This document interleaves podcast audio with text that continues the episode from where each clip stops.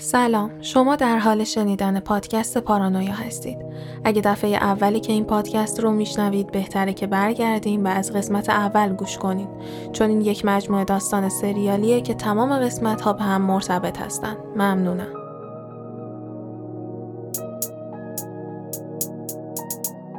پادکست پارانویا. قسمت یازدهم.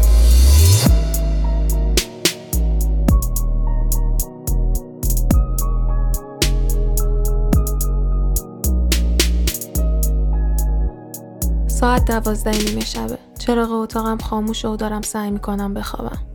کنارم صدای نفس کشیدم میشنوم. سرم رو برمیگردونم. ولی کسی رو نمی‌بینم. شاید براتون ترسناک باشه ولی این وضعیتیه که من از کودکی دارم تجربهش می‌کنم.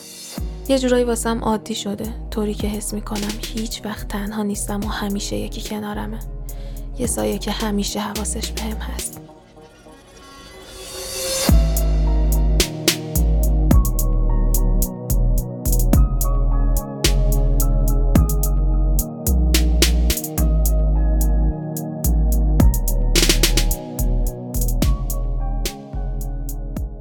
صدای جیغ مامانم از خواب پریدم. سهر سهر پاشو باز خواب موندی؟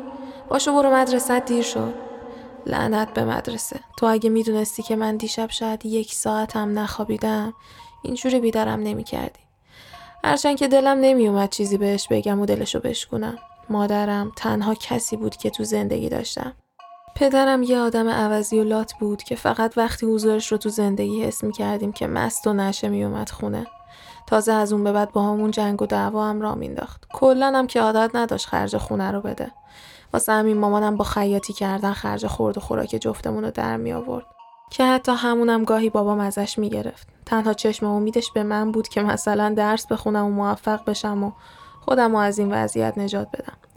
به هم گفته بودن که وقتی من خیلی کوچیک بودم مامانم حامله بوده و قرار بوده که من یه داداش کوچولو داشته باشم ولی موقعی به دنیا اومدنش دووم نیورد و زنده نموند. بعد از اون اتفاقم مثل اینکه دیگه بچه دار نشده. بلند شدم و زود لباس پوشیدم و از خونه زدم بیرون. حوصله مدرسه رو نداشتم. از مدیر و معاون بگیر تا خود بچه ها وقتی منو می‌دیدن انگار دشمن خونیشون رو می‌دیدن. البته واسم زیاد مهم نبود. زیاد آدم برونگرایی نبودم. الانم که دیر شده بود اگه می‌رفتم مستقیم توبیخ می‌شدم. اصلا اعصابشو نداشتم. شروع کردم تو خیابونا به راه رفتن بی هدف. نزدیک یک ساعت که راه رفتم توی پارک نشستم. تازه بالغ شده بودم و متوجه بودم که بدنم فرم زنونه تری به خودش گرفته ولی انتظار این حجم از سنگینی نگاه ها رو نداشتم.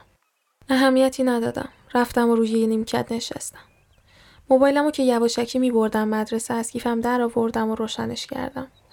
بعد از چند دقیقه دیدم یکی اومد کنارم نشست. برگشتم و نگاهش کردم. یه پسر تقریبا هم سن و سال خودم بود. شاید چند سال بزرگتر. صورت خوشگلی داشت. سلامی کرد. آروم جواب سلامشو دادم و سرمو کردم تو موبایلم. بعد چند ثانیه گفت من آرادم تو اسمت چیه؟ اولین بار بود که داشتم با یه پسر غریبه صحبت می کردم. نمی‌دونم چرا ولی دوست داشتم جوابشو بدم. زیر لب گفتم سحر. از جیبش کاغذی در آورد و به هم داد. گفت اگه دوست داشتی به هم اسمس بده. اگه نه هم که هیچی. کاغذ رو ازش گرفتم و به شمارش خیره شدم. خدافزی کرد و رفت پیش دوست داشت. بعد چند دقیقه بلند شدم و دوباره شروع کردم به گشتن توی شهر که ساعت بگذره. تو راه به آراد اسمسی فرستادم و خودم معرفی کردم. بعد چند دقیقه جواب داد. باورش نمی‌شد که اینقدر زود بهش پیام دادم. مشغول شدم به حرف زدن باهاش که نفهمیدم زمان چجوری گذشت و رفتم به سمت خونه. وقتی رسیدم خونه از شدت خستگی زیاد رو تختم ولو شدم و خوابم برد.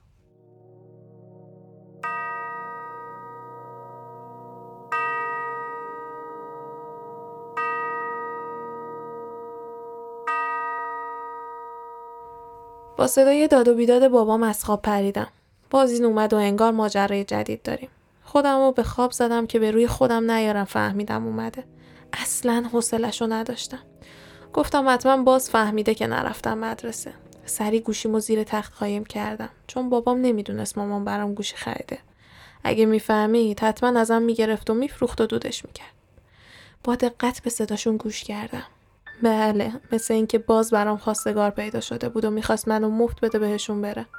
و مامانم طبیعتا باش مخالفت می‌کرد. حتما می‌پرسید چرا مخالفت؟ به خاطر اینکه تمام خواستگارای من که پیش بابام می‌رفتن مردای همسن و سال خودش بودن که وقتی بیورزگی و بیغیرتیش رو می‌دیدن بهش پیشنهاد پول می‌دادن در ازای که من زنشون بشم.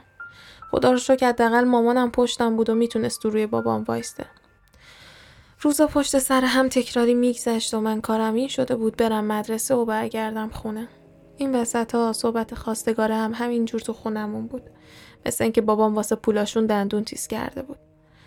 تو این مدت با آراد صمیمی تر شده بودم و با هم خیلی صحبت می کردیم. ولی خب کم پیش می اومد همو ببینیم.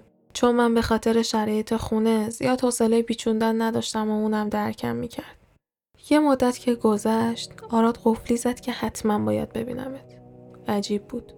هیچ وقت اینجوری اصرار نمی کرد. یه روز مدرسه رو پیچوندم و با هم رفتیم یه کافه تو شرق شهر. کافه خیلی هنری و جالبی بود. تا حالا نرفته بودم. تمام در دیواراش پر بود از تابلوهای سیاه سفید از فیلم های قدیمی و یه طرف دیوارش گلای پیچک آویزون کرده بودن. وقتی وارد کافه شدیم دنجترین نقطه رو انتخاب کرد و نشستیم. دوتا کاپوچینو سفارش دادیم و من منتظر شدم تا اون شروع به صحبت کنه. صاف تو ششام نگاه کرد و گفت سهر این موضوع که می‌خوام بهت بگم خیلی مهمه. به هیچ کس نباید راجبش چیزی بگی. با تعجب نگاش کردم و گفتم خب چرا چی شده مگه؟ گفت تا آخر حرفای من یک کلمه هم حرف نزن. می‌خوام بهت یه سری چیزا بگم که شاید برات غیر قابل باور باشه. ولی باور کن که عین واقعیته. راستش من همزاد دارم. نمی‌دونم چیزی راجبش می‌دونی یا نه ولی تازه تونستم باش ارتباط برقرار کنم و به هم خیلی چیزا میگه. یه, یه چیزی راجب تو گفته که من باید بهت می‌گفتم چون تو راجبش چیزی نمی‌دونی. استرس زیاد باعث شد لرزش دستام شروع بشه. منتظر به لباش نگاه می‌کردم تا ادامه داد. تو هم همزاد داری. یکی که با هم متولد شدیم ولی نه تو دنیاهای یکسان.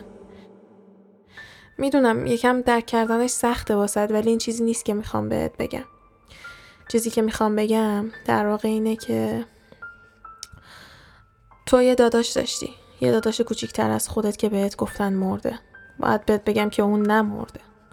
وقتی نوزاد بوده خانوادت میذارنش دم در یه مسجد و همونجا ولش می‌کنن و میرن. چی داشت می‌گفت؟ دستام یخ زده بود. بقیه حرفاشو نمیشنیدم. اشکام بی اختیار سرازیر می‌شد. با ضرباتی که آراد به بازوم زد به خودم اومدم و نگاش کردم. با کلافگی دستی تو ماش کرد و بهم گفت آدرس مسجد رو فهمیدی یا دوباره بگم؟ یه کاغذ قلم گذاشتم جلوشو گفتم بنویس. ازش که جدا شدم کل راهو تا خونه پیاده اومدم. توی حسی بین حسرت و بهت گیر کرده بودم. حسرت این که اگه یه داداش داشتم شاید مجبور نمی شدم این رفتاره بابا رو تحمل کنم. شاید پشت من و مامان بود. نمی‌دونم. انقدر داستان داداشم مغزم رو درگیر کرده بود که اصلا به اینکه گفت منم همزاد دارم فکرم نمی‌کردم وقتی رسیدم خونه تمام انرژیمو جمع کردم و بلند داد زدم. تو مادری واقعا روت میشه به خودت بگی مادر؟ چطور تونستی؟ واقعا چی جوری بابام اومد تو حال ببینه چی میگم متاسفانه خونه بود و معلوم بود حسابی نشه کرده. اومد جلو و داد زد. چیه صدا تو انداختی تو سرت؟ باز دردت چیه؟ تو بچه؟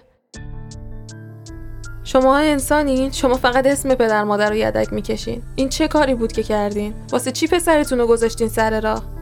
فقط بچه پس انداختن بلدین؟ منو که بدبخت کردین به اون فکر نکردین؟ که تو کدوم یتیم خونه بزرگ میشه؟ که کجا باید دنبال خانوادش بگرده؟ که تک و تنها چی به سرش میاد؟ حالم ازتون به هم می‌خوره. صورت مامانم خیس اشک شده بود و داشت از حال می‌رفت. بابام ولی خودشو از تک و تان انداخت و گفت به تو ربطی نداره. بچه خودم بود دوست داشتم بذارم سر راه. تو هم نونخور اضافه ای میری زن همتی میشی لاقل به یه نون و نوایی برسی. همینجور که اشک میریختم گفتم. انقدر اعتیاد داغونت کرده که دخترتو قمار می‌کنی؟ من ناموستم می‌فهمی؟ من با هیچ خری ازدواج نمی‌کنم. بدارم که این حرفامو شنید با عصبانیت به سمتم خیز برداشت و محکم زد زیر گوشم.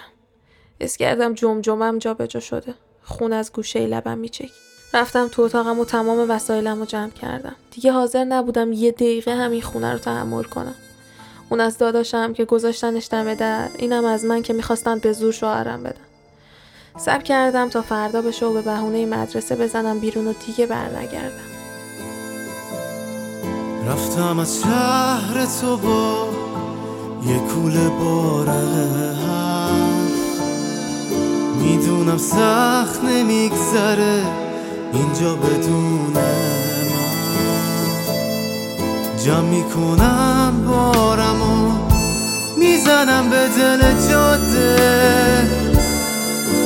انگار که تو فالم تنهایی افتاده. همین کارم کردم. صبح به جای کتاب لباسام تو کیفم بود و از خونه زدم بیرون. همین که از خونه دور شدم شماره آرادو گرفتم. خاموش بود.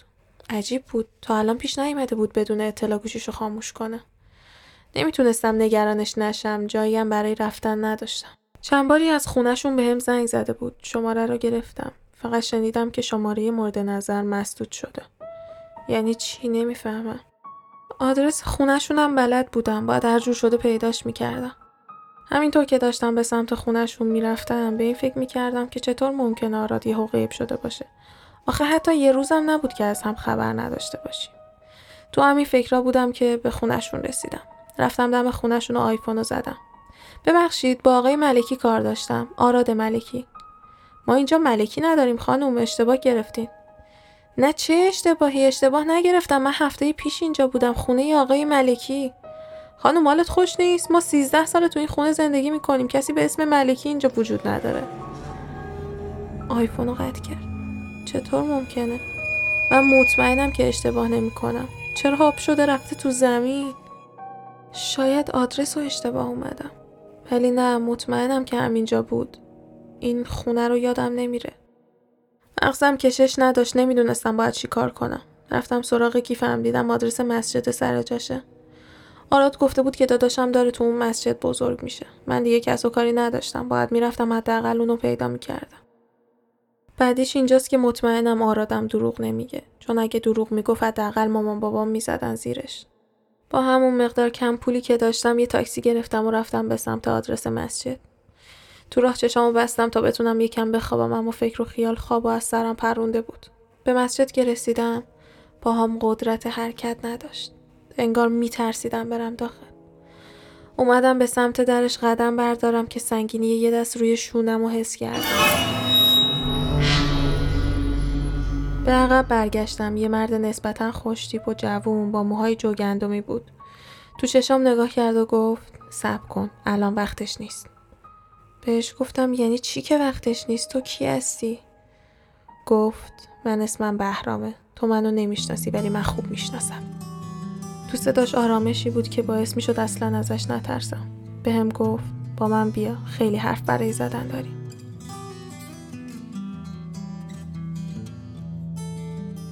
پایان فصل اول.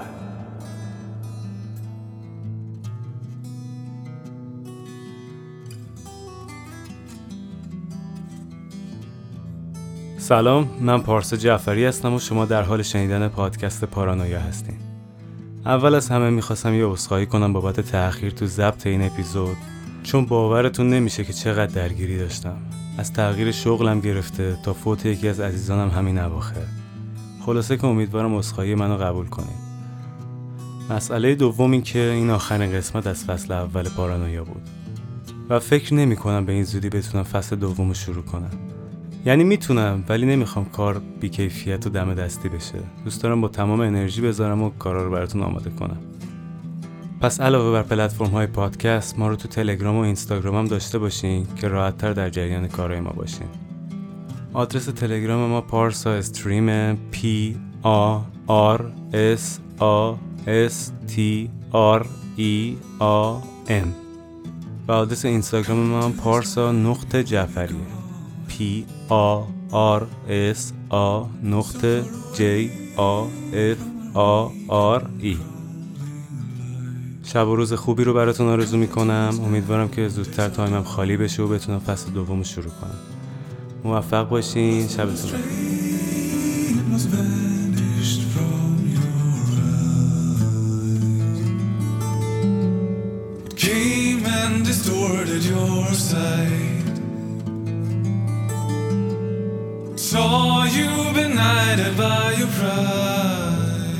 Come into this night, you're light alone.